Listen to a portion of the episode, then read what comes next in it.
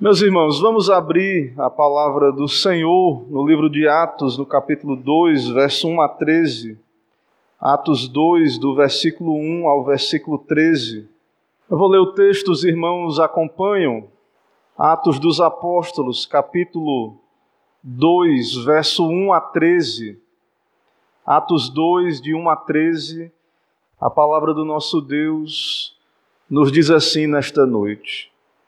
Ao cumprir-se o dia de Pentecostes, estavam todos reunidos no mesmo lugar. De repente veio do céu um som como de um vento impetuoso e encheu toda a casa onde estavam assentados. E apareceram distribuídas entre eles línguas como de fogo, e pousou uma sobre cada um deles Todos ficaram cheios do Espírito Santo e passaram a falar em outras línguas, segundo o Espírito lhes concedia que falassem. Ora, estavam habitando em Jerusalém judeus, homens piedosos, vindo de todas as nações debaixo do céu. Quando, pois, se fez ouvir aquela voz, afluiu a multidão que se possuiu de perplexidade, porquanto cada um os ouvia falar na sua própria língua. Estavam, pois, atônitos e se admiravam, dizendo: Vede, não são porventura galileus todos estes que aí estão falando? E como ouvimos falar, cada um em nossa própria língua materna, somos partos, medos, elamitas, e os naturais da Mesopotâmia, Judéia, Capadócia, Ponto e Ásia, da Frígia, da Panfilha, do Egito e das regiões da Líbia, nas imediações de Cirene, romanos que aqui residem, tanto judeus como prosélitos, cretenses e arábios, como os ouvimos falar em nossas próprias línguas as grandezas de Deus Todos atônitos e perplexos interpelavam uns aos outros: Que quer isto dizer? Outros, porém, zombando, diziam: Estão embriagados. Vamos orar, irmãos. Santo Deus, Pai exaltado, bendito, Deus nosso, Deus Criador, Deus Salvador, Deus de Abraão, Isaac e Jacó, Deus revelado nas Escrituras, Antigo Testamento e também no Novo. Estamos aqui, ó Pai, diante do Senhor, da tua presença santa, bendita, para te adorar, para dedicar esse tempo para o Senhor, para ouvir a tua palavra exposta, explicada. Pedimos a bênção do teu Espírito. Fala conosco, ó Pai, nesta noite que o nome de Cristo seja exaltado, que a tua palavra, a palavra de Cristo seja exaltada, as promessas do Senhor sobre a tua igreja, e que possamos entender o propósito, ó Pai, desse texto para nós hoje também, possamos entender a tua voz para nós como igreja nestes dias. Dá-nos graça, ó Pai, fala conosco nos edifica, nos exorta também, nos conforta. Usa esse momento para nos encorajar, nos fortalecer na fé para uma semana de lutas, de dificuldades. Fortalece a tua igreja, ó Pai, na tua palavra, na doutrina, na verdade das Escrituras.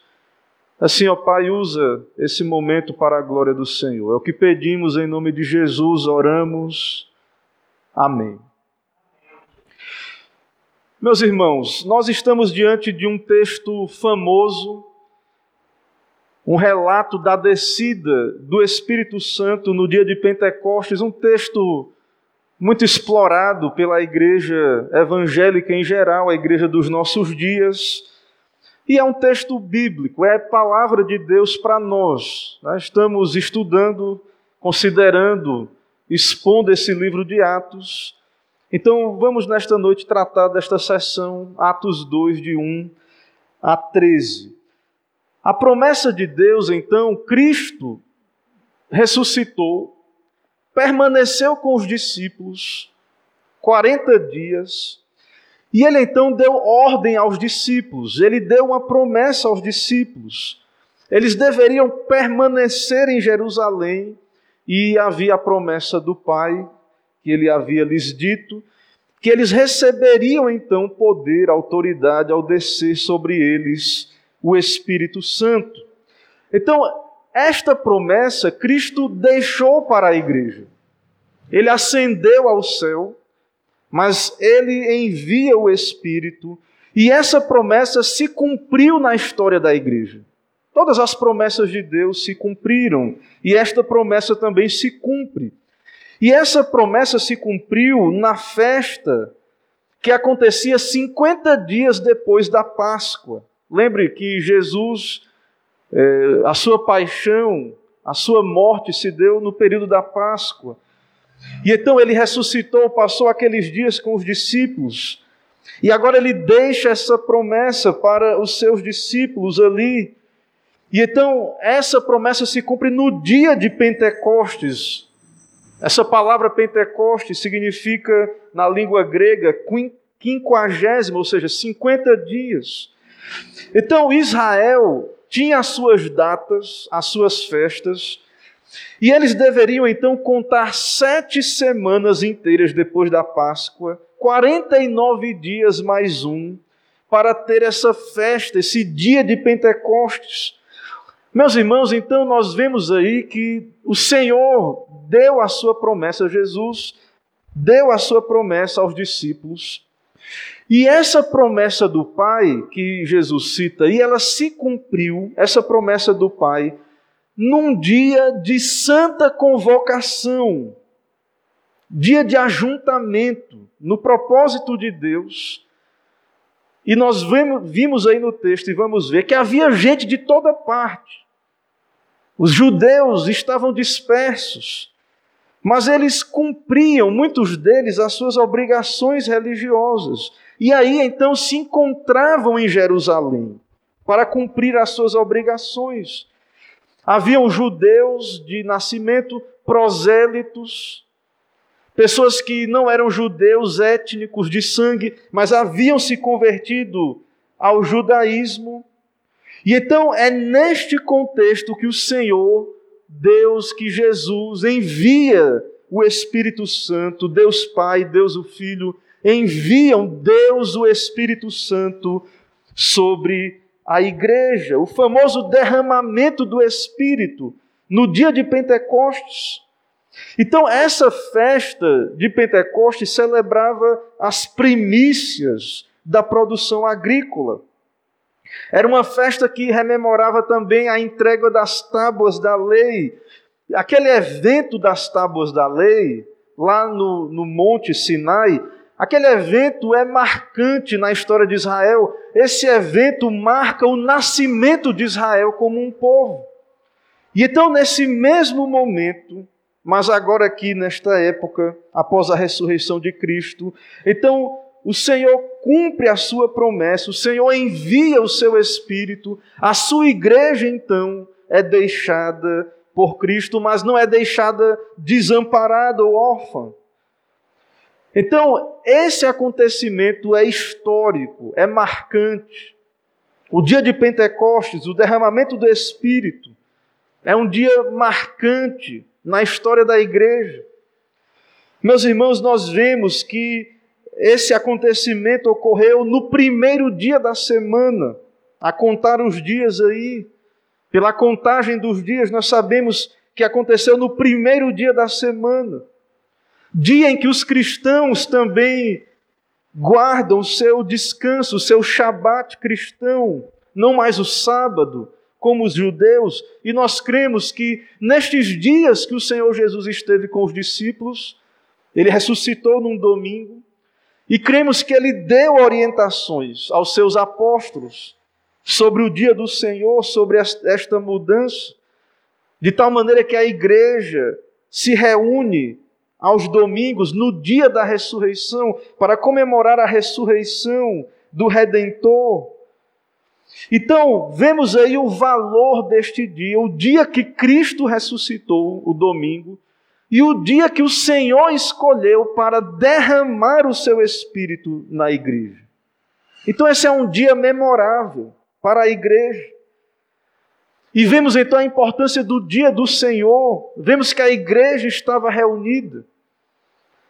Nós já vimos isso, que os 120 que estavam ali em Jerusalém, a igreja estava reunida, obediente a Cristo, submissos, submissos a Cristo, os membros da igreja, esperando a promessa do Senhor.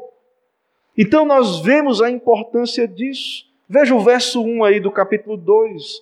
O texto diz: Ao cumprir-se o dia de Pentecostes, estavam todos reunidos no mesmo lugar.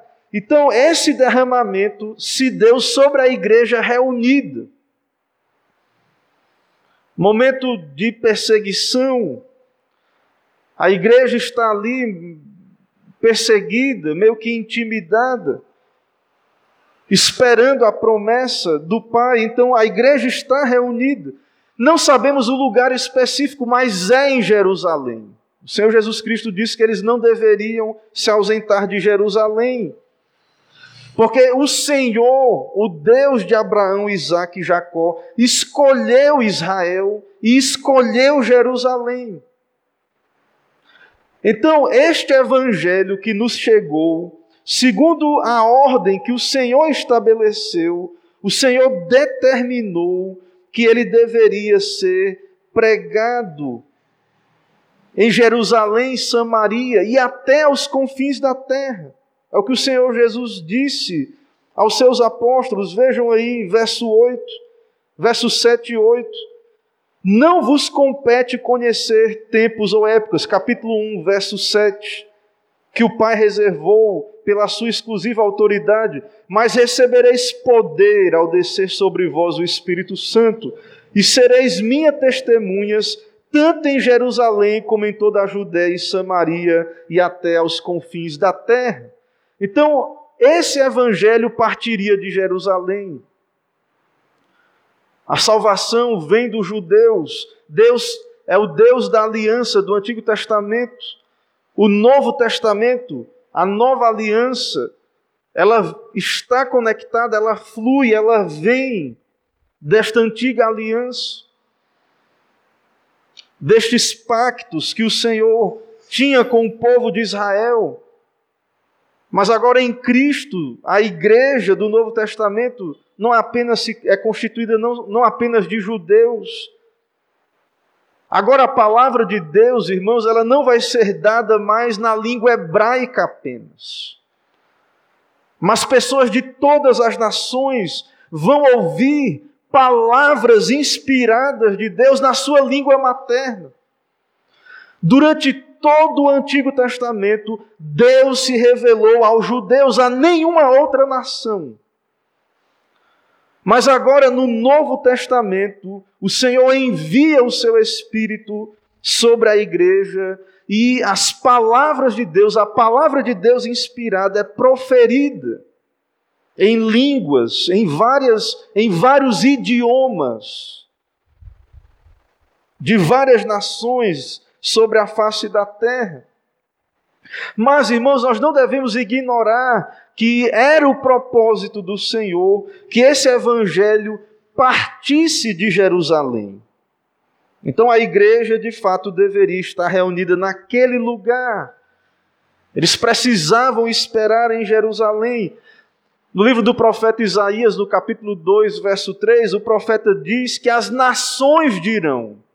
Profeticamente, Isaías diz: Vinde, subamos ao monte do Senhor e à casa do Deus de Jacó, para que nos ensine os seus caminhos e andemos pelas suas veredas, porque de Sião sairá a lei e a palavra do Senhor de Jerusalém.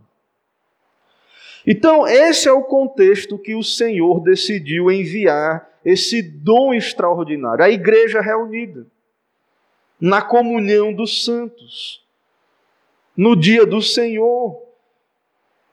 Os apóstolos ali com os discípulos, a igreja reunida pacientemente em oração.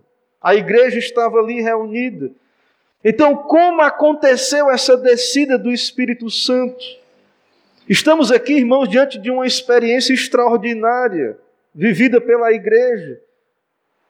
Grande manifestação do poder de Deus, um evento espiritual e grandioso. O Espírito é enviado para ficar definitivamente com a igreja de Cristo, para permanecer com a igreja. E então, esse acontecimento histórico ele é descrito na sua grandiosidade, esse acontecimento. E no verso 2 nós vamos ver, do capítulo 2, nós vamos ver esses sinais. O verso 2 diz: de repente, eles estavam ali obedientes. De repente veio do céu um som como de um vento impetuoso e encheu toda a casa onde estavam assentados. E apareceram distribuídas entre eles línguas como que de fogo, e pousou uma sobre cada um deles. Irmãos, os discípulos, eles estavam esperando a promessa, eles não sabiam o que era. Eles tinham que obedecer, permanecer em Jerusalém. Havia a promessa, mas eles não sabiam o que esperar. Então, repentinamente, subitamente, um som, o texto diz que veio do céu, um som, como de um vento impetuoso, encheu a casa. E distribuída línguas, né, o texto diz aí, distribuída entre eles, línguas como de fogo, e pousou uma sobre cada um deles. Então, um evento repentino, inesperado, e nós vemos aí o som de vento. E na verdade, irmãos, o, o vento que no nosso país nós não temos furacões, tempestades de vento. Em alguns lugares pode, pode até ter algumas tempestades, algumas ventanias mais fortes, mas nós não somos acostumados a olhar ou perceber a ideia do vento como algo poderoso. Mas o vento um furacão, uma tempestade, o vento é algo poderoso, é uma grande força da natureza. E esse vento, o Espírito Santo, Deus, o Espírito Santo, esse vento poderoso ilustra Deus, o Espírito Santo. Deus é espírito invisível. Deus é espírito. Deus da Bíblia é revelado como um Deus que é espírito. E a terceira pessoa da Trindade recebe este nome, Deus, o Espírito Santo. Então, quando Deus falou, Deus Pai, Deus Filho estava ali, e Deus Espírito Santo criou. Deus criou pela palavra do seu poder. Quando Deus criou o homem, formou do pó da terra, ele soprou. E esse fôlego de Deus, esse espírito, se tornou do homem alma vivente. Tamanho o poder de Deus. Tamanho é este poder do Senhor. Então, o Espírito, a palavra Espírito na, nas Escrituras, a palavra original, tem a ver com esse vento, com sopro. Na língua original, aí, no hebraico, tem a ver com, com esse sopro de Deus, que significa vento ou espírito. Então, na, nas Escrituras, então, a ideia aí ligada ao Espírito Santo, a ideia de um poder, o vento que sopra. Os irmãos lembram quando o Senhor Jesus dialogou com Nicodemos sobre a necessidade do novo nascimento? E Nicodemos, ele ficou como que curioso: Senhor, como pode um homem velho nascer de novo? Será que o homem pode voltar para o ventre da mãe e nascer de novo? E Jesus disse: O vento sopra onde quer, não se sabe de onde vem nem para onde vai. Assim são os nascidos do Espírito. Então, a ideia do Espírito Santo, de Deus o Espírito, há uma ideia de uma força, um vento, uma força soberana, que é Deus é a terceira pessoa da Trindade. E então, é, há uma, essas figuras são usadas para Deus, o Espírito Santo. E então nós vemos aí nesse dia de Pentecostes um, um som grandioso, uma manifestação de um som, de um som que veio do céu, um ruído grandioso. Que pessoas que já estiveram em meio a tempestades e, e furacões testificam que há um barulho de fato é, terrível em meio a esse tipo de, de manifestação.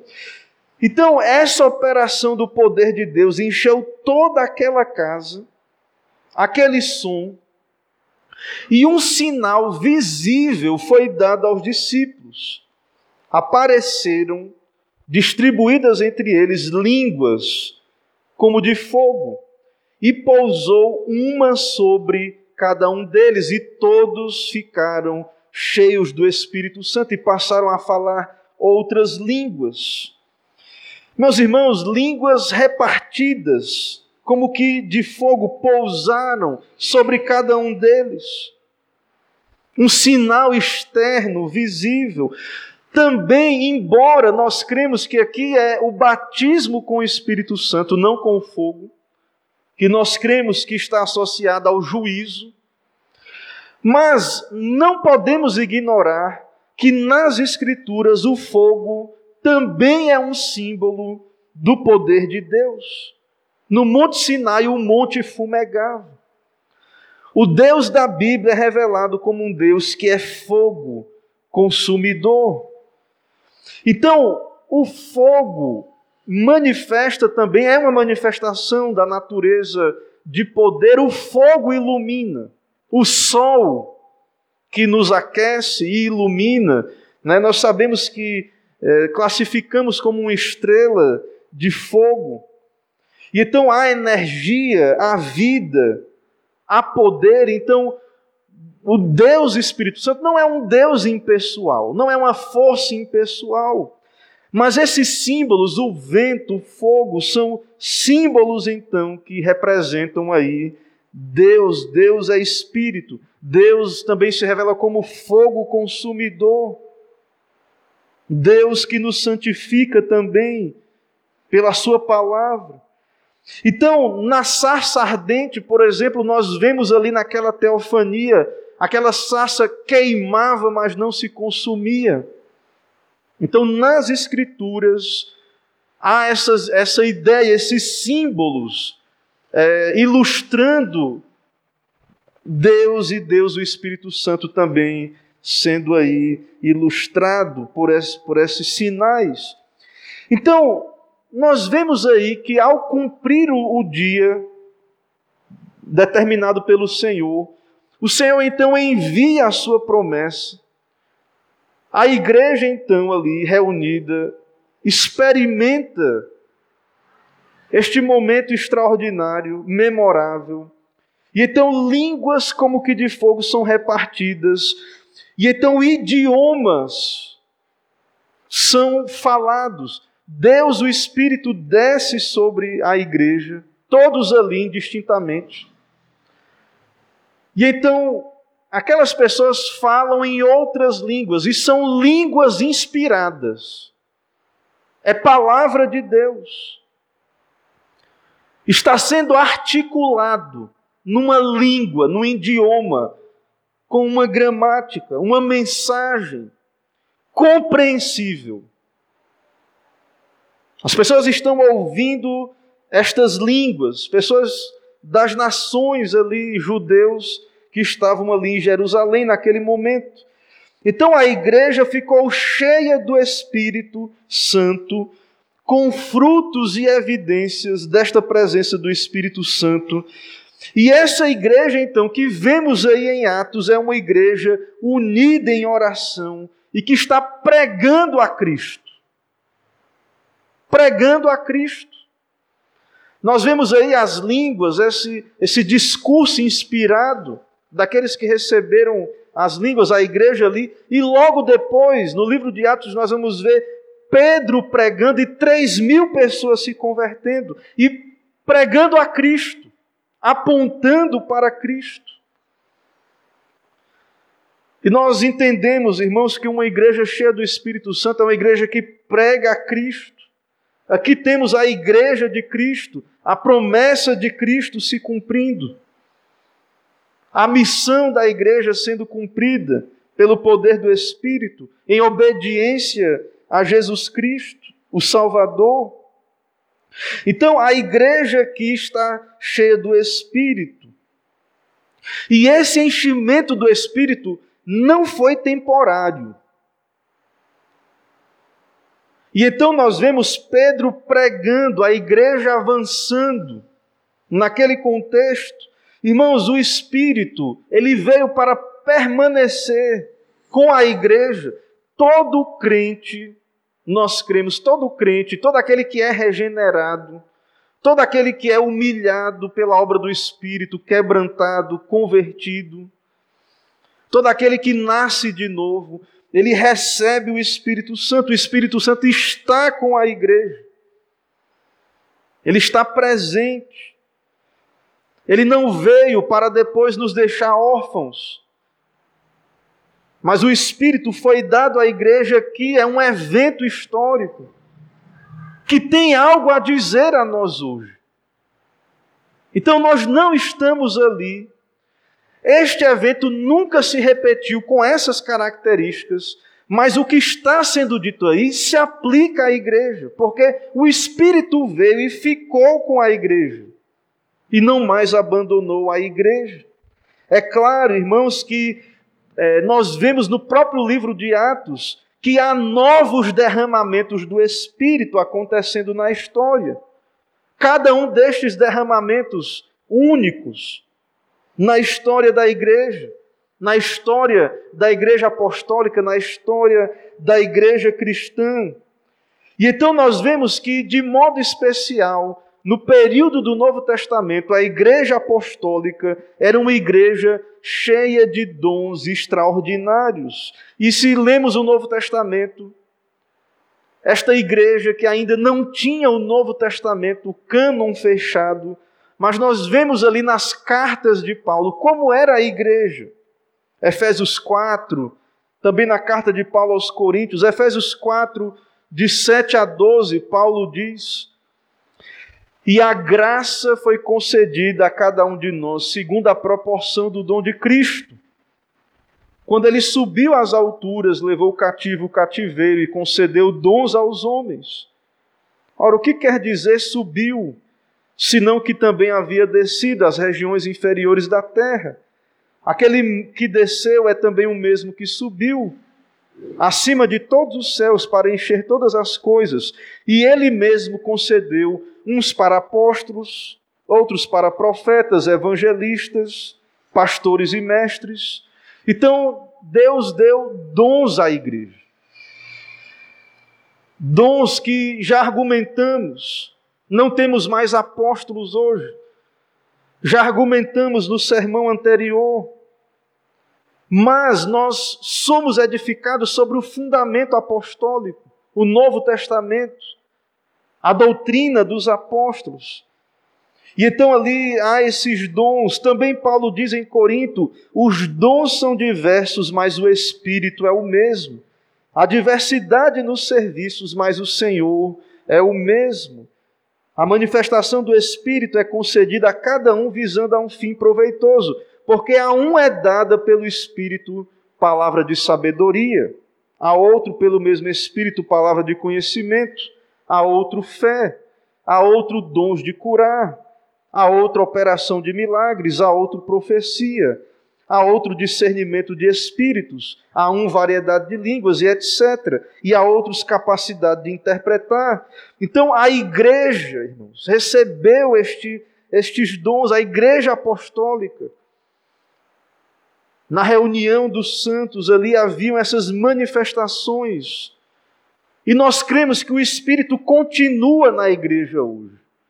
Embora não tenhamos, como argumentamos os dons revelacionais apostólicos, porque cumpriram o seu propósito. Já temos a revelação escriturada, já temos a palavra de Deus escrita. Mas nós não podemos ignorar e nos confortar com este texto que nós, como igreja, irmãos, o Espírito Santo ele está com a igreja. Ainda que não tenhamos mais dons apostólicos, credenciais apostólicas. Mas então, irmãos, qual é o milagre que aconteceu aqui neste contexto, no dia de Pentecostes? Meus irmãos, o Espírito Santo concedeu falar línguas a pessoas que nunca haviam estudado aquelas línguas, idiomas. E então, falar uma língua não é algo simples. Falar uma língua exige conhecimento, uma gramática. Irmãos, quando falamos, quando nos comunicamos, para nós é natural, nós já temos uma gramática na nossa mente, mas nós colocamos as palavras numa ordem, numa ordem lógica. Nos idiomas, as palavras, a posição da palavra na frase, tudo isso é importante. Então, falar uma língua é um exercício de conhecimento. E alguém falar uma língua que nunca aprendeu a sua gramática ou nunca ouviu, é um milagre. É um grande milagre. E falar uma língua assim, fluentemente, um idioma, é um verdadeiro milagre. Então, a partir do verso 5 em diante, nós vemos aí que haviam pessoas que habitavam em Jerusalém, judeus piedosos, de todas as partes do mundo, de todas as nações debaixo do céu. E essas pessoas, ao estarem presentes durante este evento do dia de Pentecostes, do cumprimento da promessa do Pai, essas pessoas, quando ouviram aquela voz, afluíram e ficavam, ficaram perplexas, porque estavam ouvindo aqueles discípulos falando nas suas línguas. E os discípulos, na sua maioria, eram galileus. Eles dizem aí, se admiravam, dizendo: Vede, não são porventura galileus todos esses que aí estão falando? E nós estamos ouvindo eles falar na nossa língua. Irmãos, alguns intérpretes entendem que Deus deu o dom de ouvidos que interpretavam na sua língua. Mas o texto é claro, não, Deus deu, pelo Espírito Santo, aqueles discípulos realmente falarem outras línguas, pelo poder do Espírito, anunciando as grandezas de Deus. Estavam falando palavra de Deus, inspiradamente, conduzidos pelo Espírito Santo. Então, foi uma cena extraordinária, um espetáculo ver pessoas de, de, de várias partes do mundo falando línguas, a, a, a, língua daquelas pessoas que vinham de, de tantos lugares. Então, uma manifestação, no mínimo curiosa, extraordinária. Né? E aí essas pessoas afluíram para ver do que se tratava. Então, ao ir ali, eles ouviram galileus, homens incultos, homens simples, eles ouviram esses homens falando as maravilhas de Deus na sua língua materna. Muitos acham que essas línguas né, são línguas é, de anjos ou coisas desse tipo. Não, meus irmãos, eram idiomas daquelas pessoas. Eram idiomas e eles estavam proferindo as grandezas de Deus nestes idiomas, pelo poder de Deus. E então aquelas pessoas ficam como que confundidas, e eles preferem zombar, eles começam a zombar, eles vão dizer: oh, esses homens aí, eles estão é bêbados, certo? Eles estavam atônitos e eles perguntavam: o que é que isso quer dizer? E no verso 13 ele diz: Outros, porém, zombando, dizem: estão embriagados. Mais na frente, Pedro vai dizer que ele vai dizer no seu sermão, quando ele se levanta aí, estes homens não estão embriagados, sendo esta hora terceira do dia, era de manhãzinha, nove da manhã. Esses homens não estão embriagados. Não há contexto para embriaguez ali. Então, irmãos, nós observamos nas Escrituras esse evento histórico, vemos então como o Senhor operou poderosamente, enviou o seu Espírito com poder e com sinais, e o sinal aí que recebe destaque, muito mais do que o som ou línguas de fogo, são essas falas inspiradas na língua daquelas pessoas. Esse falar em outros idiomas. Mas diante de tudo isso que vimos aí nessa sessão, eu quero trazer aplicações aqui para nós, para a nossa igreja, para os nossos dias. Irmãos, houve uma ordem de Cristo e uma promessa: não se ausenteis de Jerusalém. Né, o Senhor falou isso lá no primeiro capítulo, conforme já vimos. Veja o versículo 4 do capítulo 1. E comendo com eles, determinou-lhes que não se ausentassem de Jerusalém, mas que esperassem a promessa do Pai, a qual disse ele de mim: Ouvistes, porque João na verdade, batizou com água, mas vós sereis batizados com o Espírito Santo, não muito depois destes dias. Então, fiquem em Jerusalém, Jesus disse a eles, não se ausentem, esperem a promessa, vocês vão ser batizados com o Espírito Santo. O Senhor Jesus falou isso para os discípulos. Não disse a data, mas esperem. Esperem que receberão essa promessa. Então, este evento que vemos aí, ele é o cumprimento de um cronograma de Deus. Está na agenda de Deus.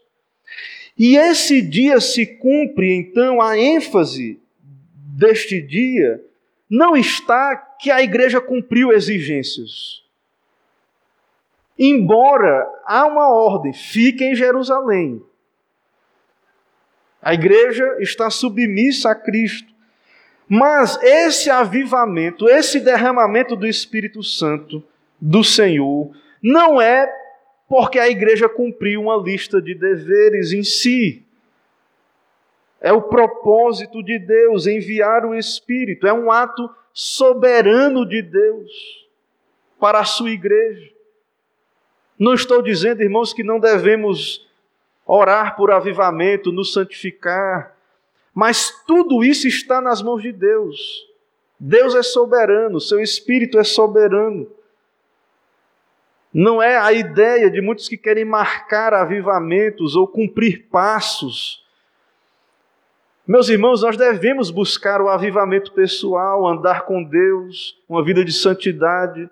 Mas um derramamento do Espírito sobre a igreja é obra de Deus, um Deus soberano, que age como Ele quer, que está cumprindo a sua agenda no mundo. Esse dom vem do alto, ele vem do céu, da parte do Pai, como o Senhor orientou os discípulos, não vem de homens. Os discípulos, eles estavam, na ocasião do recebimento do Espírito, assentados. Né? O texto, na verdade, não diz se eles estavam orando naquele exato momento, ou de joelhos. O texto diz que eles estavam reunidos, certo? Veja aí o capítulo 2, né? não diz nem que estavam assentados, na verdade, diz que estavam reunidos no mesmo lugar. Ao cumprir-se o dia de Pentecostes, estavam todos reunidos no mesmo lugar. Meus irmãos, então nós vemos aí que a ideia, a ênfase do texto bíblico é de um presente dado por Deus, cumprindo a sua promessa. Deus está cumprindo a sua promessa. Então, não, não vemos aqui que uma, uma parte recebeu, uma parte da igreja recebeu, e outra parte não recebeu. Nós não vemos isso. Mas nós vemos aí no dia de Pentecostes, então, que todos receberam o Espírito Santo, todos os presentes. Não foi uma categoria especial de crentes que recebeu o Espírito Santo. Nós vemos então, irmãos, a ideia de um dom, de um presente, de uma graça, de pessoas. No Antigo Testamento, nem todos recebiam esses dons, nem todos eram profetas. Mas aqui nós vemos homens, mulheres e pessoas de todas as classes, cheias do Espírito, falando nestes idiomas. Então, nós vemos aí este, esta operação de Deus. Alguns, como eu disse, entendem que esse milagre foi dar ouvidos àqueles que afluíram para ouvir nas suas línguas, aquilo na, na sua própria língua. Mas a linguagem da Bíblia é clara, como vemos aí. A linguagem é clara, eles ouviram aqueles homens falando nas suas línguas. É tanto que eles achavam que estavam bêbados. Na verdade, não é muito fácil, quando tem muita gente falando, você discernir. Mas o texto deixa claro que aquelas pessoas entenderam nas suas línguas as grandezas de Deus. Meus irmãos, os discípulos não sabiam que a promessa era falar em outras línguas.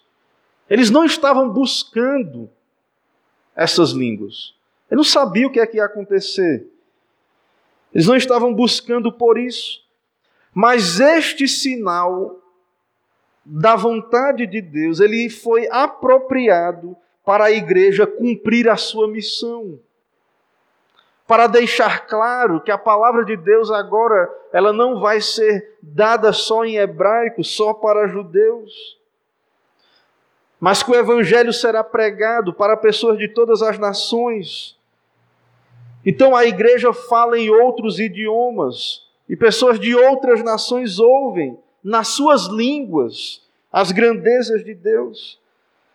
Também nós vemos aí essas manifestações, vento e fogo. E essas manifestações, no próprio livro de Atos, elas não se repetem mais. Leia o livro de Atos. Não há mais essas manifestações. E então nós vemos que Pedro vai pregar, claro que esse dom de línguas ele continua aí no Novo Testamento. Eu citei até as cartas de Paulo nesse período apostólico. Mas, irmãos, nós vemos que, e Paulo diz na carta aos Coríntios, se alguém fala em língua, que tem intérprete. Senão, não tem, não fale. Né? Senão, não tem valor na igreja para edificação. Então, a ideia do texto aqui, do dia de Pentecostes, é que Deus deu o Espírito Santo à igreja. É um dom do Senhor para a igreja. Deus nos deu o seu Espírito para permanecer conosco. Então, irmãos, nós cremos na obra do Espírito Santo, pela pregação, pregando a Cristo, evangelizando, cumprindo a grande comissão, comunicando o Evangelho, cremos que Deus, o Espírito Santo, Ele está operando no mundo, convencendo os homens do pecado, da justiça e do juízo, regenerando pecadores, salvando pelo poder do Evangelho, através do ministério da palavra, por meio da loucura da pregação. Então, nós cremos na obra do Espírito Santo. Cremos que o Espírito Santo está com a sua igreja. E cremos, irmãos, que Deus tem nos dado a sua palavra e que Ele fala conosco por meio dessa palavra. Está conosco todos os dias, o Senhor Jesus também, como ele diz, até a consumação dos séculos. E nós vemos aí que, mesmo esse povo judeu, tendo rejeitado o seu Messias e crucificado, mas vemos que há uma prioridade e o evangelho é pregado aí no livro de Atos aos judeus. E muitos apóstolos são judeus, muitos que se convertem ali são judeus.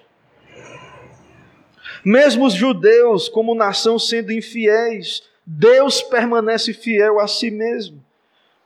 O Senhor Jesus, certa vez, disse aos seus discípulos que buscassem primeiro as ovelhas perdidas da casa de Israel.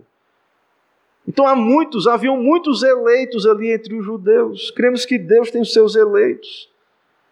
até o fim dos dias também entre aqueles que são judeus. Como Paulo fala também na sua carta aos Romanos. Mas, irmãos, o interessante aqui é vermos o Senhor derrubando as barreiras linguísticas entre a sua igreja e o povo, capacitando a sua igreja, enviando palavra de Deus na língua daquele, daquele povo, dando a entender que não só os judeus agora têm esse privilégio, esse privilégio de ouvir a palavra de Deus na sua língua materna, mas agora a palavra de Deus é proclamada inspiradamente em, outras, em outros idiomas. Nós vemos também aí, irmãos, que a igreja tinha 120 pessoas um grupo pequeno. E então, com a presença do Espírito Santo, Pedro prega o seu sermão mais à frente e 3 mil pessoas se convertem. Judeus, prosélitos de todas as partes do mundo. Então, de fato, a igreja começa a sua colheita de almas.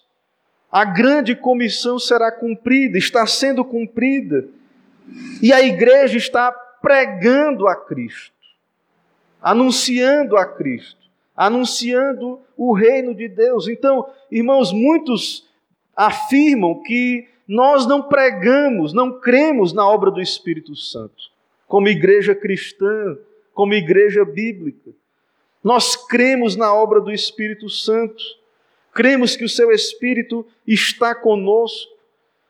Nós não rejeitamos nada das Escrituras, nós não rejeitamos o Pentecostes, mas cremos que ele é uma data que deve nos lembrar desta presença do Espírito, deve nos lembrar da nossa comissão como igreja, da nossa missão, e deve nos lembrar que nós devemos cumprir esta missão não com as nossas forças, não no braço da carne, mas que nós podemos pregar o Evangelho, saber que Deus está operando em nossos dias, em nossa nação, saber que aqueles que são de Deus serão reunidos e que Deus usa também a pregação à igreja, a evangelização nesse propósito. Então nós cremos no Espírito Santo, somos cristãos, cremos em Deus Trino, cremos no Espírito Santo, cremos na Sua presença na igreja, não ignoramos a necessidade de novos derramamentos desse Espírito, não ignoramos a necessidade de orarmos para que Deus nos encha deste Espírito, não ignoramos, irmãos. E digo mais, devemos até desejar isso, orar por isso, buscar isto para que possamos ver na igreja estas marcas que temos visto aqui na igreja apostólica: prazer na oração, submissão, cumprimento da, da grande comissão. Então, devemos desejar que Deus avive a sua obra, derrame o seu espírito, mas não devemos jamais negar que temos o Espírito Santo como crentes que todo crente genuíno, ele é unido a Cristo, ele recebe o Espírito Santo na sua conversão. Então, este batismo com o Espírito Santo foi dado à igreja, e cremos que todo crente genuíno, ao se converter, ele é batizado no Espírito Santo, ele recebe o Espírito Santo. Então, irmãos, não negligenciemos este dom, ser igreja. Estudemos mais do Espírito mas saibamos que uma igreja cheia do Espírito é uma igreja que Cristo está no centro. Então, que possamos adorar ao Senhor Jesus, pregá-lo, ser submissos a Ele, obedientes a Ele e cumprir então o propósito do Senhor para as nossas vidas. Meus irmãos, então, este é o texto, essa é a palavra que tenho para nós hoje, que Deus nos abençoe que o Senhor aplique também aos nossos corações a Sua palavra.